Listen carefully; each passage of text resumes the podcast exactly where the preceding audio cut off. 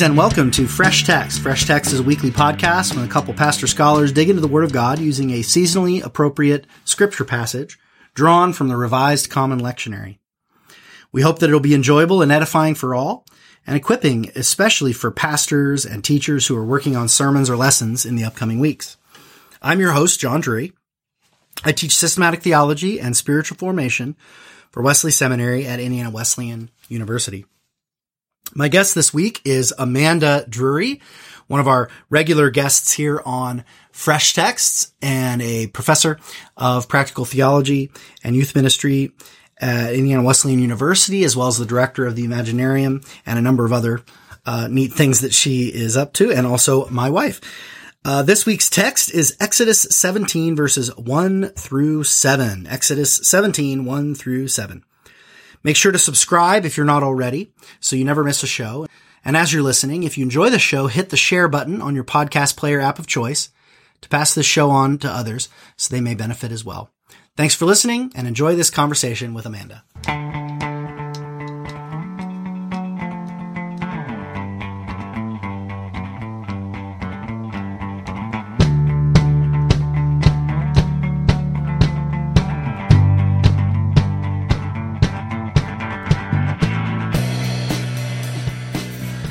Um, who wants to read and who wants to pray? I'll read. Awesome. You read, and I'll say a word of prayer after that, and then we'll uh, we'll jump in. All right. Exodus 17, verses 1 through 7. From the wilderness of Sin, the whole congregation of the Israelites journeyed by stages, as the Lord commanded. They camped at Rephidim, but there was no water for the people to drink.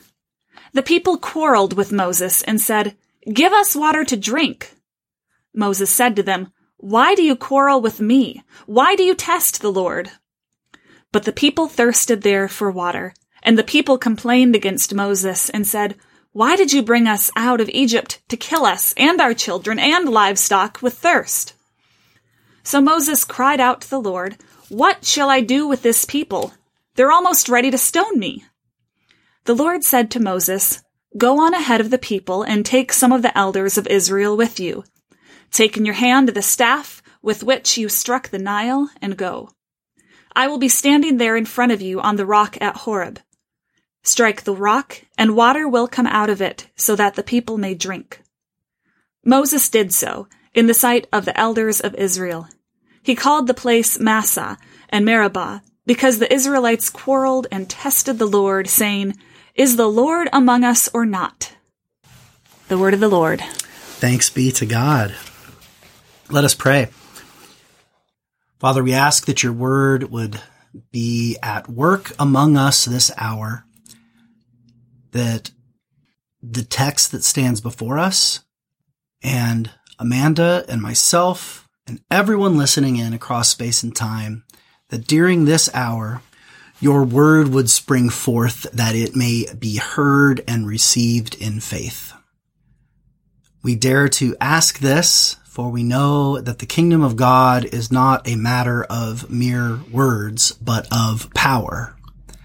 And so it is by your Holy Spirit that human words are somehow mysteriously also the very word of God spoken and heard. So we really do want to encounter the word of God this hour. So we ask this in the name of your son, Jesus Christ, who is your incarnate word. In his name we pray. Amen. Amen. So what jumps out at you as we read this old text afresh? What jumps out at you today? I'm struck by how often this seems to happen. whether it's food or water or uh, something's going wrong, the Israelites complain. God responds. Um, it just it has me wondering if, if there are times when God seems to respond without the Israelites complaining, or is this the way that they're getting God's attention? Hmm. Yeah, the complaint and the quarrel is directed right at Moses. Mm-hmm. Interestingly, here there will be times in in Numbers when they start to I mean, it's just interesting that you say they complain, but you know, who's their complaint directed towards? You know, is as far as they know, that their interactions with God are kind of dependent on Moses. So they quarrel with Moses, and that's their mode of of quarreling with God, right? So the line that comes at the end is they tested the Lord, right? Right. So I'm curious if if they hadn't quarreled, would they still have gotten the water? I mean, it's, it seems like they're thirsty. They ask about water. They're complaining about it. God gives it to them. But Moses is troubled, saying that God's been tested in all of this. And uh, it just makes me wonder what are the Israelites supposed to do in order to get water? Is it just supposed to be some kind of humble petition? Uh, this, this trust that it's just going to come without us saying anything? Because as far as they know, the, the chapter earlier, they complained about being hungry. They got food. So now they're thirsty. Okay, complain about being thirsty and then you get water. Your question is, and this might not be where you're going, but I mean, you're implicitly challenging the assumption that the grumbling is uh, bad, right? We mm-hmm. tend to always preach on it that way. Right, right. Stupid Israelites, right? Which is kind of maybe how Moses sees it. uh huh. But it's opened up the possibility that the Lord sees this at least uh, in a more subtle manner. This is this is prayer, right? Right. right. Registering a complaint to God. You know, I mean, the whole action of Exodus starts with the Lord appearing to Moses and saying, "I have heard the cries right. of the people." Yeah. So the notion that you know the great acts of God are in response to the cries of his people is it's integral to the whole story. Yeah. Yeah. And I just don't know what the alternative is here. Does the story imply that there should be? No. No, but I'm thinking if, if I'm going, if I am from the mindset that they shouldn't have been complaining, that this is a problem, then I, then I've got to wrestle with the question, well then what, what should they have done? What's the alternative here then to those complaints? Well, I suppose the second complaint is a little bit more extreme, right? Verse uh, 3. Um, why did you bring us up out of Egypt yeah. to kill us and our children? I mean, that, that, that is a little. that doesn't indicate trust. Yeah. Um, yep, yep. But I, but I think your original instinct is, I mean, you know, we need to drink. Give us water to drink. Mm-hmm. It's just asking for help. Why do you quarrel with me? Why do you test the Lord? This is, I mean, it's a long-standing sort of problem in interpretation is when there's a kind of main character, our default is to take their perspective. Hmm, yeah. Right. But if, if you were to ask whose perspective is definitive in a narrative outside the scriptures, mm-hmm. just any novel or whatever, it's, it's the narrator. That that that's who gets right. Right. Some priority over the individual characters, even if there is a main character. It's assumed that the main character doesn't always see things right, mm-hmm. right? Mm-hmm.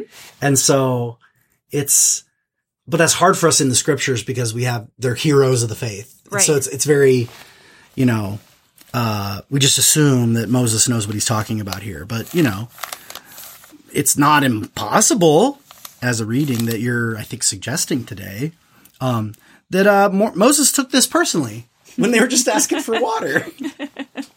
like, what if my child came up to me and said, you know, right. give me a drink of water? And I said, why do you quarrel with me? Why do you test the Lord? Now, it does say the people quarreled with Moses and yeah. said, so, so there's at least some rebellion here. So I, I'm not, I'm not going to let them off the hook completely, but I'm definitely open to, to what you're suggesting that this is kind of the sensible thing to do when you're in the desert. Sure. Is ask for some water. But then, like he pointed out, verse three takes it a step further. So if my children then came up to me and said, you know, why are you trying to kill me? Okay, then I'm, then I'm thinking of, they're being dr- dramatic. Of course I'm going to give you water. Uh, that, that pushes it to a new level here. And how does Moses reply? Cries to the Lord. What, what shall I do with these people? They're almost ready to stone me. you know? Yeah. Yeah, well you've you've introduced a very I mean just the recognition that the great signs and wonders that God performs for them in the wilderness are themselves uh, responses to not just the needs of the people, but the the neediness of the people, right? Right. And I think you could read their complaints as, as a lament. You know, we see stuff like this in, in the Psalms. Mm-hmm. You know, God's forgotten to be kind. He slammed the door on his compassion. His promises have turned to curses. And then the lament goes up the chain of command. Yeah. Because then Moses laments to the Lord. I, I can't, they're out of control. you know? Right. Um, help. and, and the inter, the intervention of the Lord is as much a favor to Moses as it is to them then, right? It is.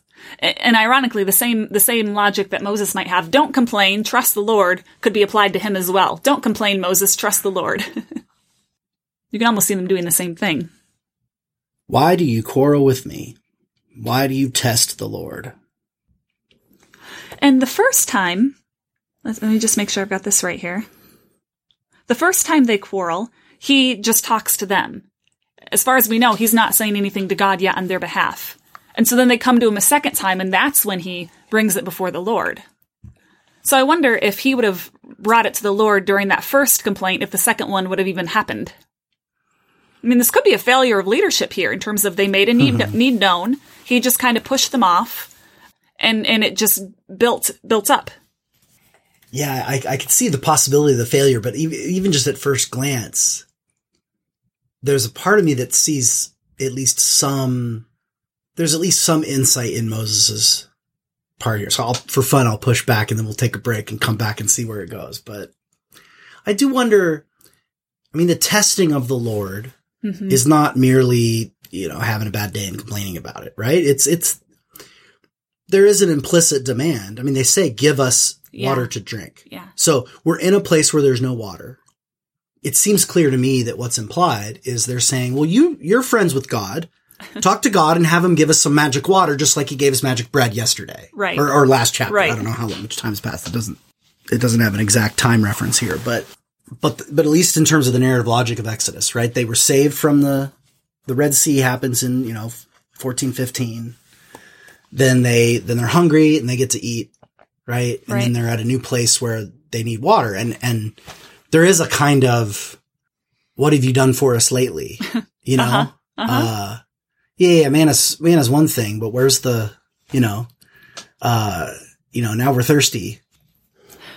And if you look at that first verse there, um, from the wilderness of sin, the whole congregation of the Israelites journeyed by stages as the Lord commanded.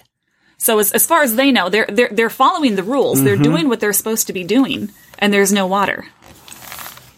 The as the Lord commanded part, I think, is interesting. which is what makes a lament uh, a fitting term to introduce here. Because laments aren't just, God, my life's bad, make it good, uh, or you owe me a good life. It's a little bit more specific. It's, we have been faithful and yet, you know, Yeah. you're, you're doing this to us anyway. You know, um, there's almost a kind of Job like character to it, at least in their minds. You know, we're just doing what we were told, you know? Although even still, they, there's, that's from the narrative, narrator's point of view, right? According to the commandment of the Lord, uh, which to them has been communicated through Moses. Sure. So as far as they know, this is all just Moses' Yep, yep. scheme. They, they have to take Moses' word for it that he's, yeah. I mean, no, they don't. They've gotten all these signs. They've gotten the signs that confirm that Moses is legit. But, you know, yesterday's signs don't do the trick for today. Well, let's take a quick break and, uh, and come back and, uh, dig in a little more, more deeply.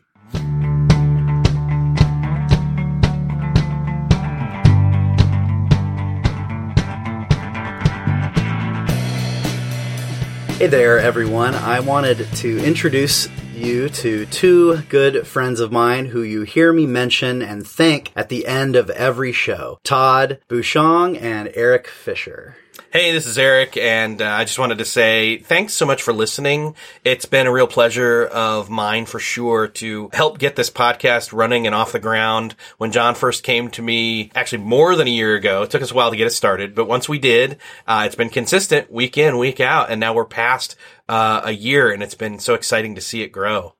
Hi, this is Todd, and I just wanted to take the time to reiterate what Eric said and to thank all the listeners out there for taking the time to listen to the show and to interact with John. It's been a real pleasure. Eric and I both consider uh, the work that we do for Fresh Text an extension of the ministry that is Fresh Text. This being said, as the show grows, it's taken more and more time out of uh, our already busy schedules. Yeah, and that's exactly why I wanted Todd and Eric to jump on the mic. Um, and it's to make an ask of you that you would support the show, not only through sharing and subscribing, and as we always say, but through uh, financial support to donate uh, a little bit just to help with the uh, overhead cost of equipment and of uh, site hosting and to compensate these gentlemen for their time and work. I love doing this show. It's basically the hallway conversations I would have anyway with my scholar friends and pastor friends. And I'm going to keep doing it for free. But, uh, I would like to not just record the show, but actually have you be able to hear it. And that requires the work that Todd and Eric do, the stuff that I just don't know how to do, all the back end stuff that they do. As I say at the end of every show, I can't imagine doing this show without them. And so, uh, what's the, there's a link, uh, somehow that they can do this. Yeah, right? so we've we've made it really easy for you to do this. All you need to do is head over to paypal.me slash fresh text podcast. Make sure you do that when you're not driving if you're happen to be listening to this, you know, on a commute of some sort. And again, any donation is greatly appreciated. We're not asking for big money. Any small amount that you can give, it's simple enough. You just click on that link, paypal.me forward slash fresh text podcast. Or again, click on the link in the show notes and you can give at any amount. Any amount is appreciated and helps us to continue the ministry and keep bringing you great preaches and great weeks.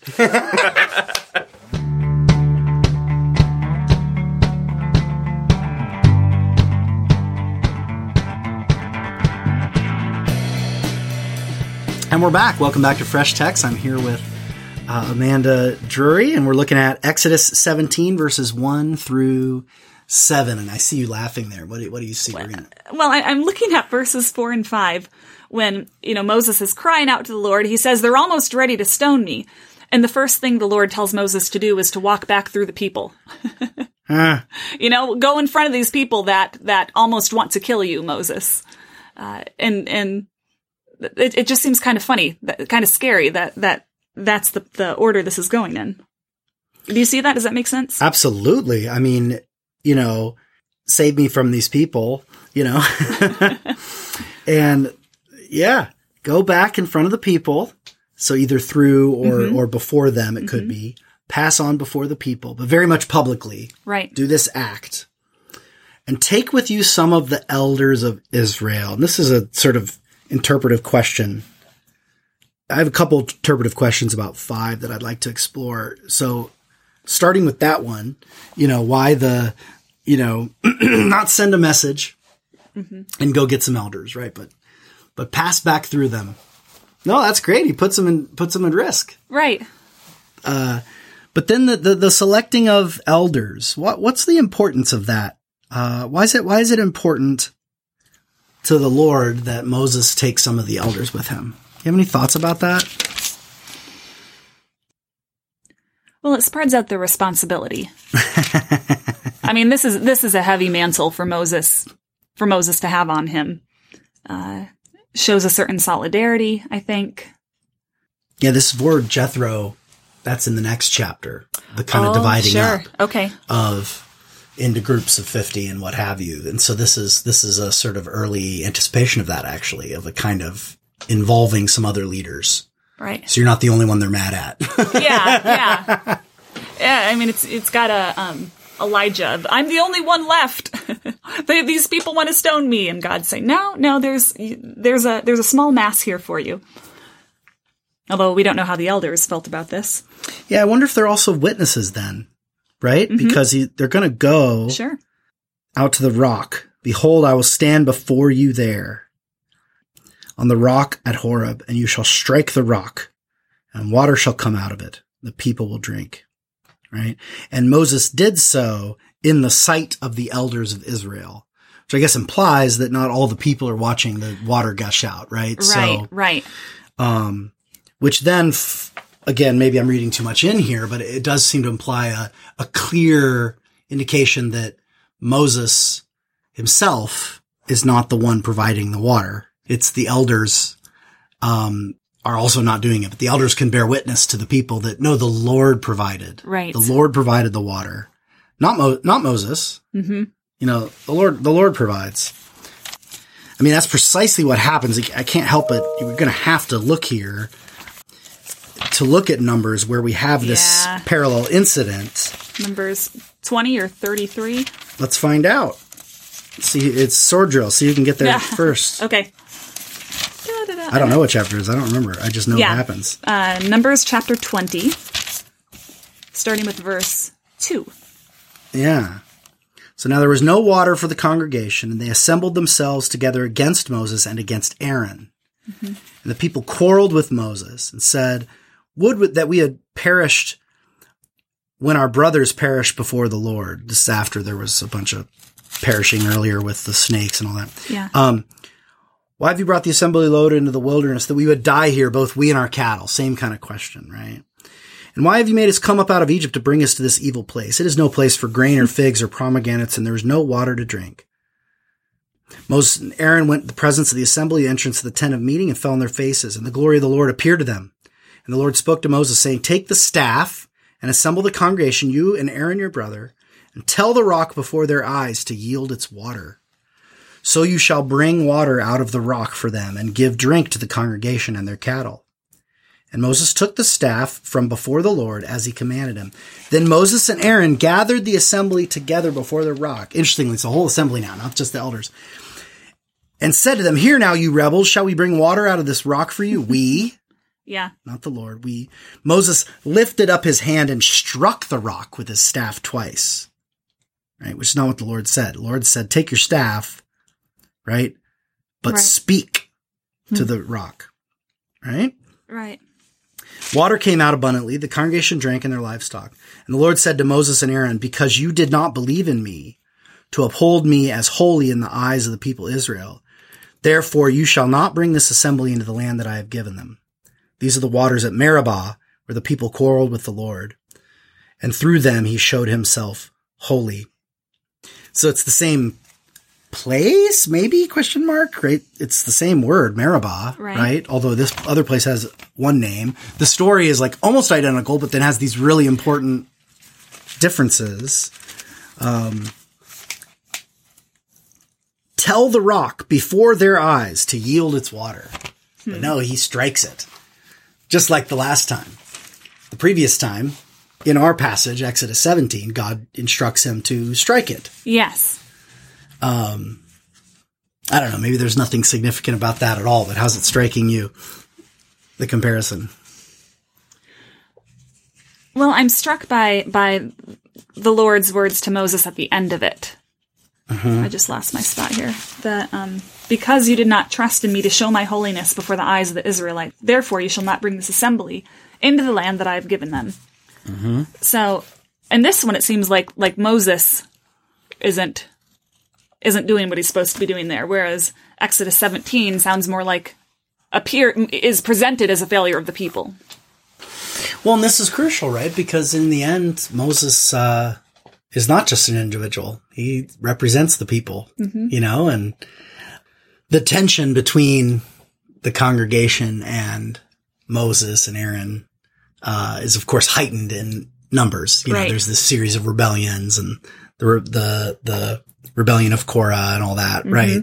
So, and the Lord's offer to, you know, uh, well, just kill him off and I'll Yeah, start a new yeah. family with you. I mean, there's kind of like the closeness of Moses and the loneliness of Moses and his friendship with God as he's alienated from the people is so much more uh, accentuated in numbers mm-hmm. in a way that in Exodus we're just getting the first inklings of. Right. Um, and he called, of course, it's Moses that names it that, right? He called, Moses na- called the name of the place Massah and Meribah because of the quarreling of the people of Israel because they tested the Lord by saying, is the Lord among us or not? Hmm.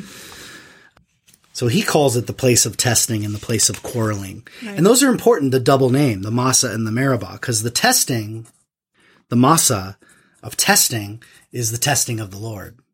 But the Meribah, the quarreling, is the quarreling with him. Right. Right. Yeah. And, and, uh, and the fact of the matter is, is, you know, they can be quarreling with him as they do in numbers, but then he himself can fail, you know, his own test of faith as happens later.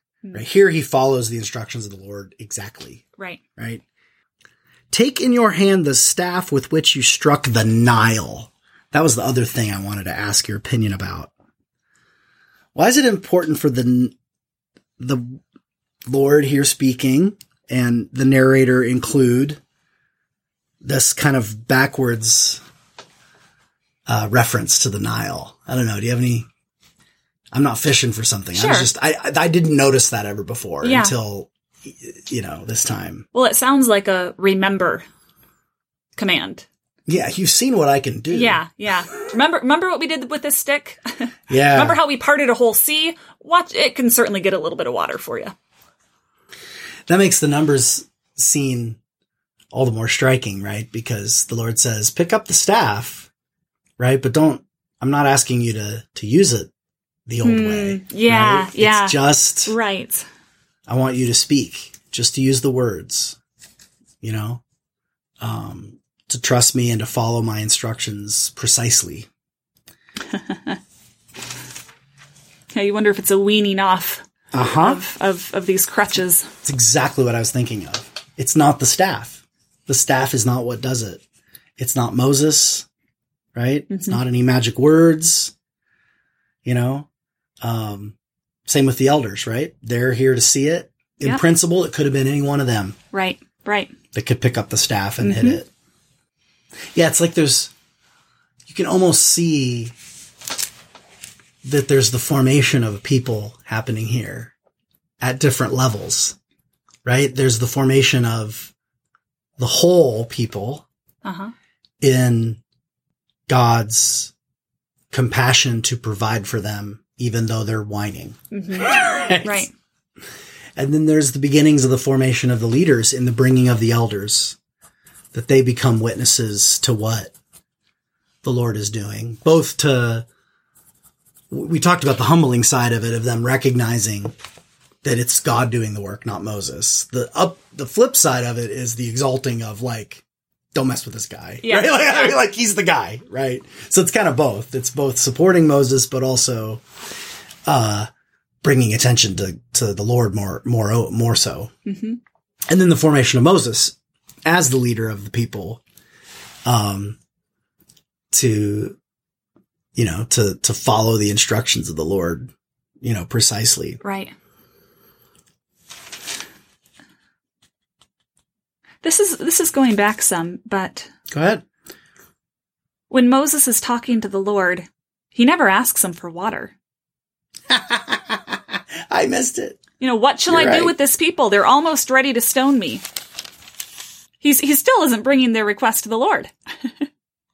So the narrative is very, it's longer, and so that's a, a factor. But there are some subtle differences then in the bread story in the previous chapter that could be relevant to our interpretation, uh, right? sure. Because in there, the opening lines, it's that the whole congregation of the people of Israel grumbled against Moses and Aaron in the wilderness. People said, would that we have died in there, you know, we had meat, meat pots and ate bread to the full, but you brought us out here to kill us with hunger. Mm-hmm. Then the Lord said to Moses, so the Lord initiates the conversation. Right. Behold, I am about to rain bread. Tell them, he says in verse 8, you know, you know, pass it on and tell them that your grumbling is not against us, it's uh, against the Lord. Right? Right. So just to uh, maybe we don't want to make too much of that of this, but I think there's some you know there, there's there's kind of two ways that it can play out. You can verse you know chapter 16 is the people are crying out to Moses and to God for help. And God responds directly and commands Moses. He said, I mean, opening line is, I'm going to rain bread up from heaven on them. Hmm. Like basically, I'm going to solve this problem and you're exclusively functioning as prophet. You're going to tell them what's to come so that they know that it's not a coincidence, but a plan. Yeah. Right? Whereas in 17, it's more what you're talking about, how they're, they're complaining to him and then he's turning around and sort of asking the Lord to save his neck, Right. which is interesting contrast. Yeah. I don't know what to make of it, but I think it could be really interesting to take all of the signs and wonders that Moses does and, Yeah. and, and chart them out and ask, what are the people doing? What are they asking? Who initiates Mm-hmm. the conversation? Because I, I wonder if we would see a pattern uh, of, of, of how God is forming this people. Or, a- or a trajectory, rather. that's a classic case of like a thing that's like, I, this is just a little meta comment, but it's like one of those things that's like a great idea. And I would love to have been able to like share the results, uh, with our audience. Um, but I guess it's an opportunity to just say like, for anyone listening, you know, for, for all those who are listening in, anyone listening, everyone, um, if you ever kind of like wonder how it is that, um, you know, preachers and Bible scholars and such, folks like us, like, where do you guys get all this stuff? You know what I mean? When we have these ideas, you know, a lot of it comes from stuff like that. You know, you have a hunch of a pattern and then you just spend the time watching it play out, you know, and sometimes when we're having these, uh, uh, sometimes a fresh text episode, one or both of the people on the, on the episode are, have already done that work with a book, you Sure, know? yeah. And so then when we just spout it like it's just known. And then I, I wonder sometimes if our listeners ever kind of like be like, where are they getting this stuff? Like, where, where's, you know, and it's, it's literally like that kind of an insight and then just spending the time to do it. you Right. know? It'd be a, a whole lot of radio silence to go do that right now on the fly. Um, although again, you know, the, the, the, the, the parallel in numbers, I think is the most relevant one. There it follows the exact same pattern in terms of who speaks when, right? They complain, they turn, you know, the, the people complain to Moses, but now it's Moses with Aaron. And then it's Moses leaving, Moses and Aaron leaving the presence of the assembly, going into the tent of meeting and falling on their faces. And then the glory of the Lord appears to them, right? So of course, the big obvious contrast is in numbers, the tabernacle's been constructed. That's where they go to meet with the Lord, Sure. right? Uh, whereas here we actually, it's not even exactly clear how it is that, um, when Moses cries out, right? Um, and it doesn't say the, the Lord appeared to him. That's later. Right. Right now, it's just audio. It's just, as far as we know, it's just audio, right? No visual Yes. yes. right? It's just the speaking, right? Uh, pass on before the people, taking with you some of the elders of Israel, and take in your hand the staff with which you struck the Nile, and go. Behold, I will stand before you there on the rock at Horeb, and you will strike the rock, and water will come out of it, and the people will drink. So we brought up numbers. What other text does this make you think of? uh, Numbers 33. Actually, I just Oh, I just turned there because here we've got people uh, without water, but we don't have any evidence that they actually get it. So uh, let's see here. Okay, lots of lots of strange names here. Uh, ch- chapter 33, verse 13. Well, we'll start at 12. They set out from the wilderness of sin and camped at Dophkah? Dophkah. They Mm-hmm. set out from Dophkah and camped at Alush. They set out from Alush and camped at Rephidim, where there was no water for the people Same to place, drink. Rephidim. They set out from Rephidim and camped in the wilderness of Sinai. And right before that, we see they were at a place where there were 12 springs of water and 70 palm trees. Well, I mean, we don't have to camp on this, but I mean, I just, I can't help but, well, I could help, but I'm choosing not to. to, you know, just acknowledge that the, the literary history of the Torah is complicated. Yeah. right? So the fact that there would have been, you know, oral traditions and stories handed on, and then over time as they get assembled, you know what I mean?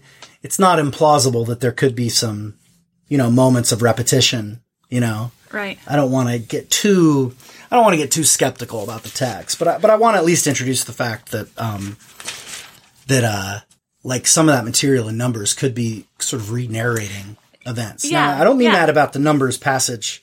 Because that could be like a summary statement towards the end of Numbers that kind of hits all the places they've yes. been. So that's Numbers 33 here. It's it's it's a big overview. Yeah. So it starts off, these are the signs by which the Israelites went out of the land of Egypt in military formation under the leadership of Moses and Aaron. So then it's I mean it's just the brief synopsis then of that. yeah, kind of. Here's a geographical retelling, right? Um, because it's literally, I mean, from verses eight to thirty-seven is just a list of all the camping spots, right? And so it is. It's it's uh, not impossible, you know, because you know you have the Red Sea in in ten, so.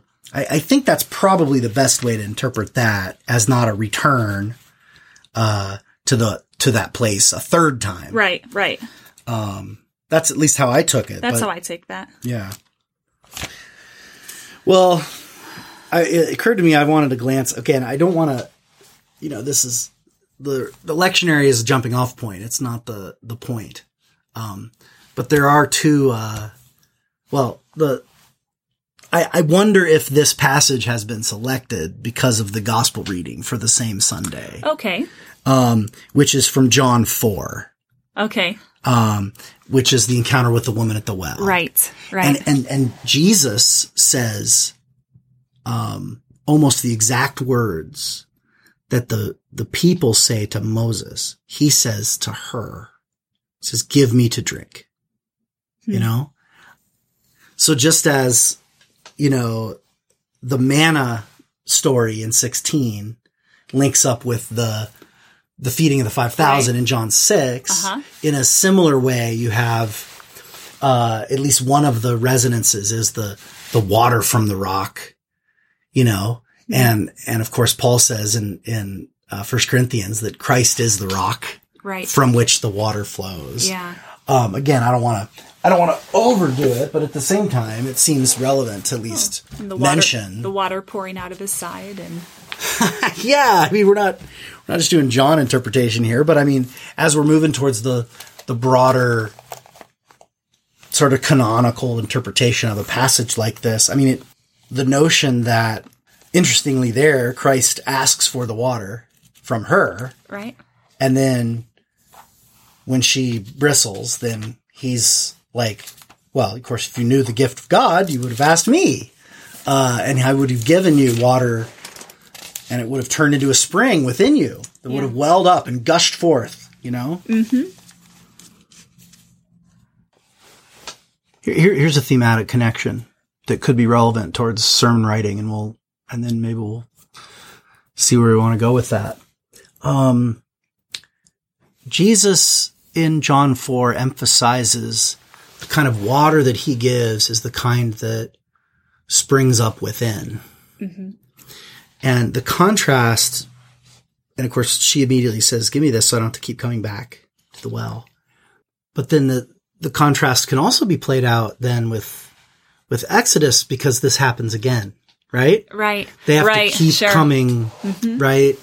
And on one level, that's just part of being in a wilderness is the fact that they're not yet in the land where they're going to be able to build wells mm-hmm. and, and have water all the time.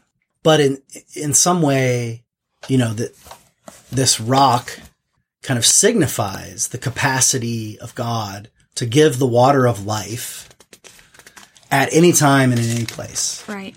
right? Um, even in the utterly dry desert where there's no water, you know? So that's all. Streams in the desert. Streams in the desert. Well, I say we take a break and when we come back, let's explore some sermon starters. All right.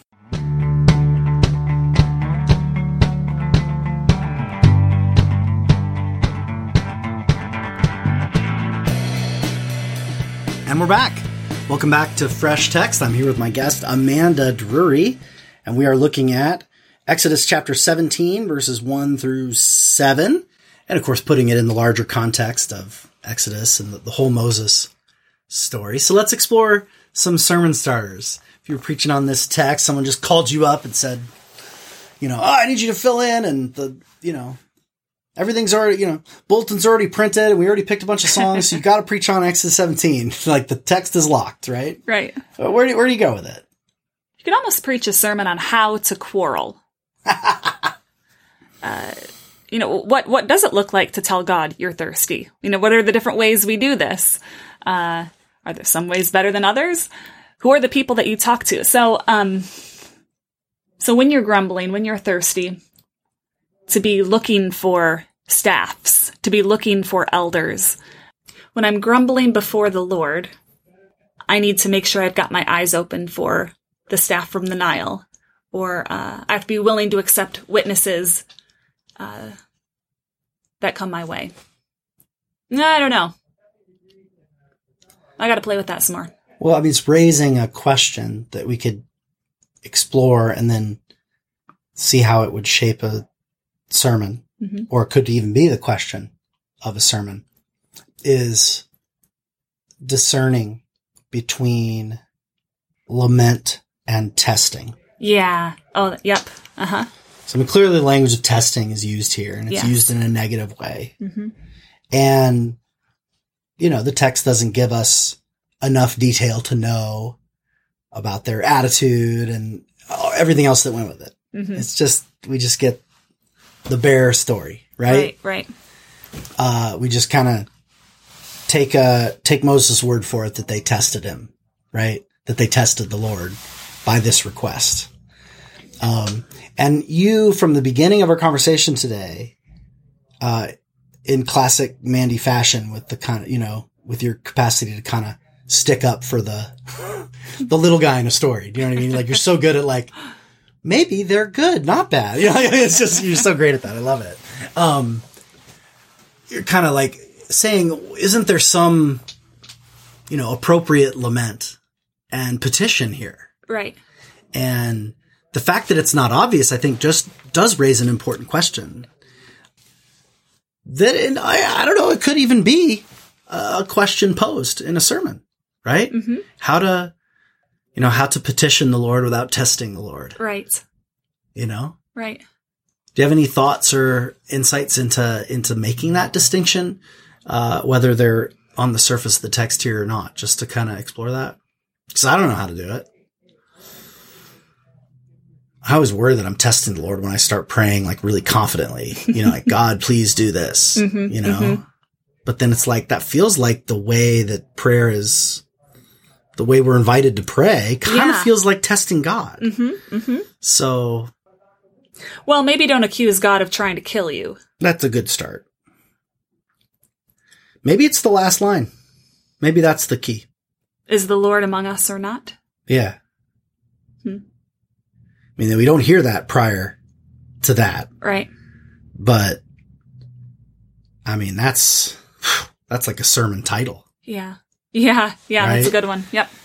And perhaps that's the, that may even be the key, uh, to discern between lamenting and testing. Right? Right. uh, you know, lamenting is assuming the Lord is with us. Not, not assuming is the wrong word, but, um, having the faith that the Lord is with us and hoping for help, Yeah. begging for help. Whereas testing is prove you're among us. Hmm. Prove it. If you're really with us, then what we're seeing wouldn't happen. Prove it, you know? Know Well, and then we see par- parallels with Jesus then. When people are asking for signs, and sometimes he gives them and sometimes he doesn't. Yeah. And has a general reluctance, Right. right? But, but, you know, and, and in, in the gospels, when does he do it? He says, I don't want to, you know, I'm not going to give a sign to this generation. He'll even say it straight up. And then two verses later, give a sign, right? Right. And it says that he has compassion on them. Hmm. And you can see that here that the Lord is, you know, having compassion on these thirsty people. Yeah. Oh, poor people. That's why I have some sympathy to reading Moses, if not negatively, at least complicatedly here. Right. Because there could be a part of the Lord just being like, dude, they, they just they're just they're just thirsty. I'll help them out. Well, and I always get cotton mouthed reading this because you start with the manna, and I just picture eating all these saltine crackers and then going days without water.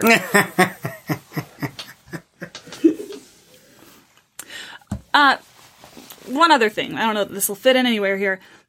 Honestly, when I read the story, I identify the most with Moses because I feel like this is stuff my children do all the time. Yeah, that's where my mind went immediately too. You know, give us this, give us that. Oh, I'm starving. I, I haven't had anything for lunch. You know, there these exaggerations, or else I have something for them, but it's not what they want.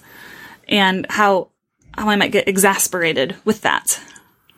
Why do you quarrel with me? Why do you test the Lord your God? That's that's exactly how I feel That's what I tell my children. when they're whining. That's how I want to translate the murmuring or grumbling in verse 3. Mm-hmm. And the people whined. Moses. That's all I can hear. you know? But I think verse 4 helps us to see, I think, I mean, in a sermon, we can start there, but then it helps to kind of ratchet it up a little. Right. They're ready to stone me, Yeah. Yeah. right? So it's, it's about to get violent, mm-hmm. you know? Mm-hmm. And I think, I mean, they're in the desert. We need to not forget that. Yeah. Right? When you are in the wilderness, in the desert, you know, you get desperate and it's dangerous. This is dangerous circumstances. hmm Um, and I don't think your saltines thing is that irrelevant. I mean, the Lord has provided food, but, uh, But man does not live by bread yeah, alone. yeah, right, right, right, right. Well, and what is it? Lives by the very word of God, Yeah. right? Deuteronomy. And to trust the word of God because the word is precisely the life of God among us. Um, but then that still comes back to the question, man, when you're just plain thirsty, it's like Maslow's hierarchy of needs. I'm sorry, you're just not that interested in, um, you know, spiritual water. It's when you're right, like right. gonna die, you know? And so I think God is not only having compassion on his people, but also has befriended Moses and is being faithful to Moses to get him out of a, out of a, uh, sticky situation. And like you said, according to the commandment of the Lord. So the Lord has directed them to a place of thirst. yes. So yeah, they've tested him, but he's also testing them. I mean, he's also bringing them into a situation of having to learn total dependence mm-hmm. on God. Mm-hmm. Mm-hmm. And I don't know exactly what kind of sermon, you know, you or I or any of our listeners want to preach, but I mean, that's the sermon that, that's bubbling up for me. You know what I mean? Is the, you know, why does God lead us into the wilderness? Yeah. Right? Yeah. Why does God lead us to a place without food and water? Uh, and without civilization? It's in order to provide food and water, right? It isn't, it's not to take those things away from us, Right. right? So this is a fittingly a Lent passage, right? Because it's like, um, there are seasons of life when it seems as though, and it is in fact, the Lord is depriving us of the very kinds of things that we would normally think of Him as giving, so that we might turn to Him. And the way we turn to Him matters, right? But the fact that we turn to Him matters even more. I don't know. What do you think about that? Where where might you go with that? Or a different Yeah. direction if you want. Well, I see the Israelites being tested and, and Moses being tested here too. Uh, I always get nervous for Moses. I mean, I try to put myself in his shoes, and I think before every sign, I would have almost a panic attack. Like, is it going to work this time? Is it going to work this time? Everybody's watching. Is it going to work this time? Uh, and I, I, it makes me curious whether or not Moses has this faith that assumes God is going to come through. And, you know, has he has he had enough up until this point, or or is this still scary for him? You know, walk through the people that want to kill you, hit this rock, and then water's going to come out. I think he's scared. He just said they're almost ready to stone me. Yeah, He's scared. Yeah, yeah, Well, all of a sudden that really helps me interpret the reference back to the Nile then. Hmm. Maybe, yeah, maybe that's a reminder for Moses, not just the people. Oh yeah. That's exactly how I would take it there. Cause he's, it's just God speaking to him then anyway, right? The Lord said to Moses, Right. you know, take the staff with which you struck the Nile as if to, you don't want to get too magical about it, but mm-hmm. that struck the greatest river anyone's ever known, right? This is Right. this, this is the, this is the staff that made that the river of Egypt that they're longing for, right? The water they used to rely on mm-hmm.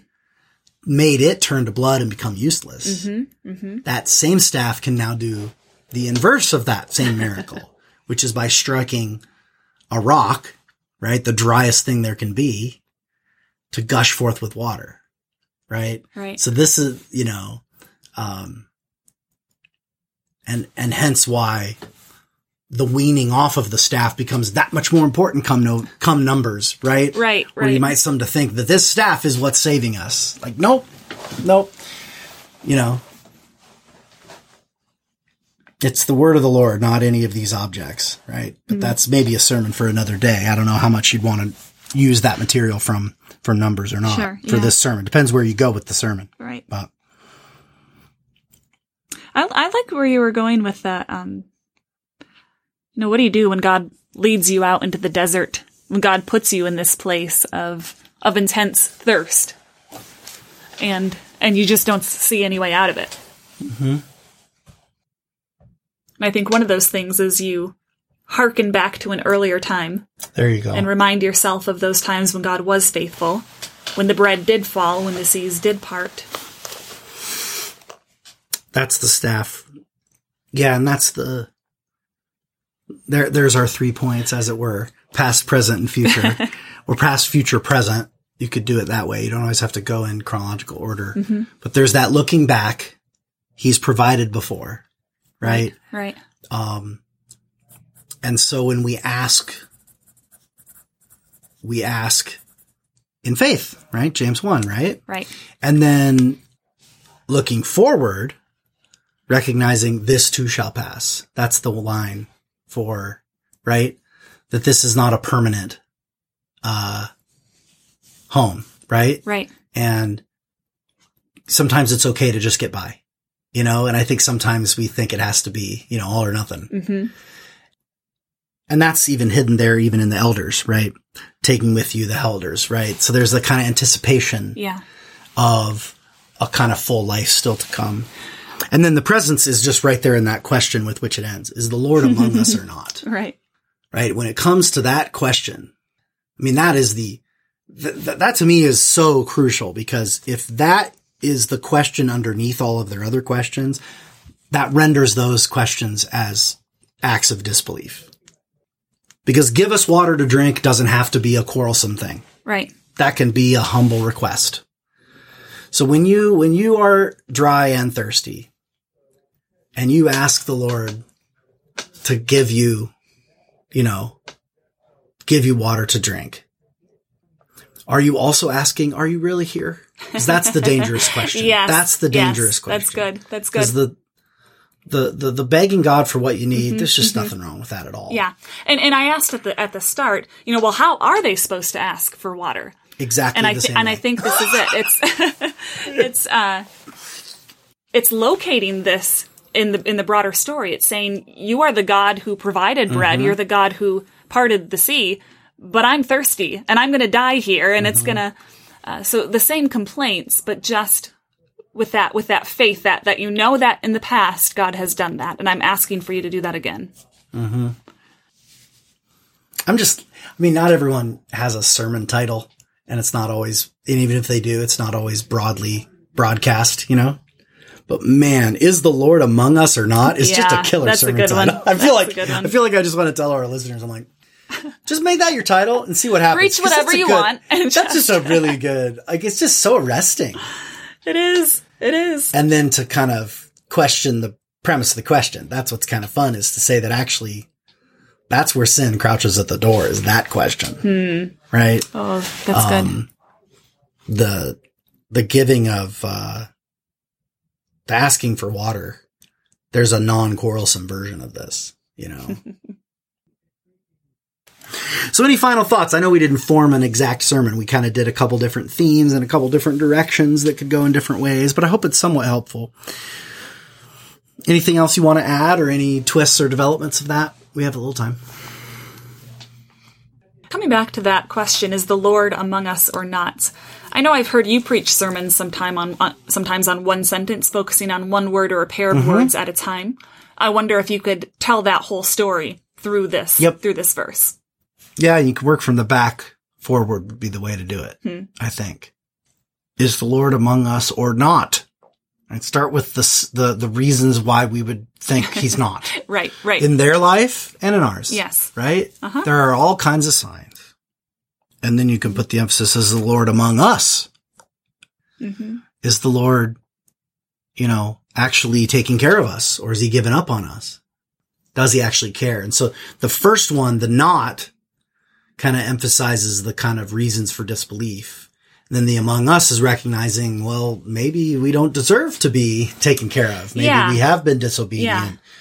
And then to emphasize that it's precisely the Lord who is among us or not. Not is Moses here? Right. Not do we have water or not? It's the Lord himself who provides. Yeah, this you could use the uh, what is it? Four pages of the sermon, Paul Scott Mm-hmm. Wilson. Their world problem, our world problem. Their world solution, our world solution.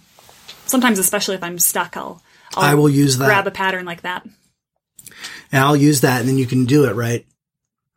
Uh, the reasons why he seemed to not be with them. Yeah. Page one, Uh-huh. right? And page two, all the reasons why we might think that God is absent, you know, in individual or corporate ways. Oh, that's very good.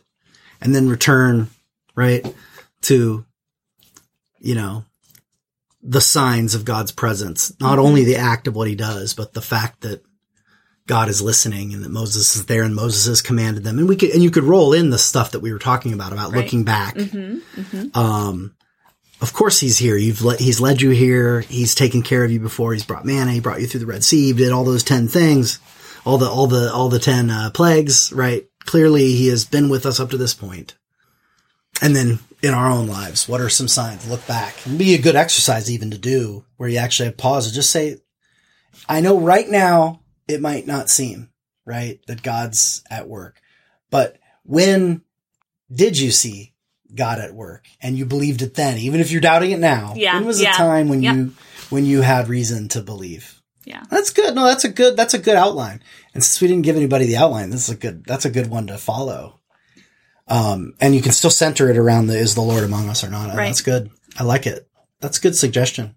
Thanks. I've used that one many times in preaching. It's a nice structure. Mm-hmm. It in is. case uh, we'd mentioned it, I think once or twice before on, on pod, but I'll mention it. It's Paul Scott Wilson and the book is called The Four Pages of the Preacher. And I think, I that think right? that sounds right. and uh and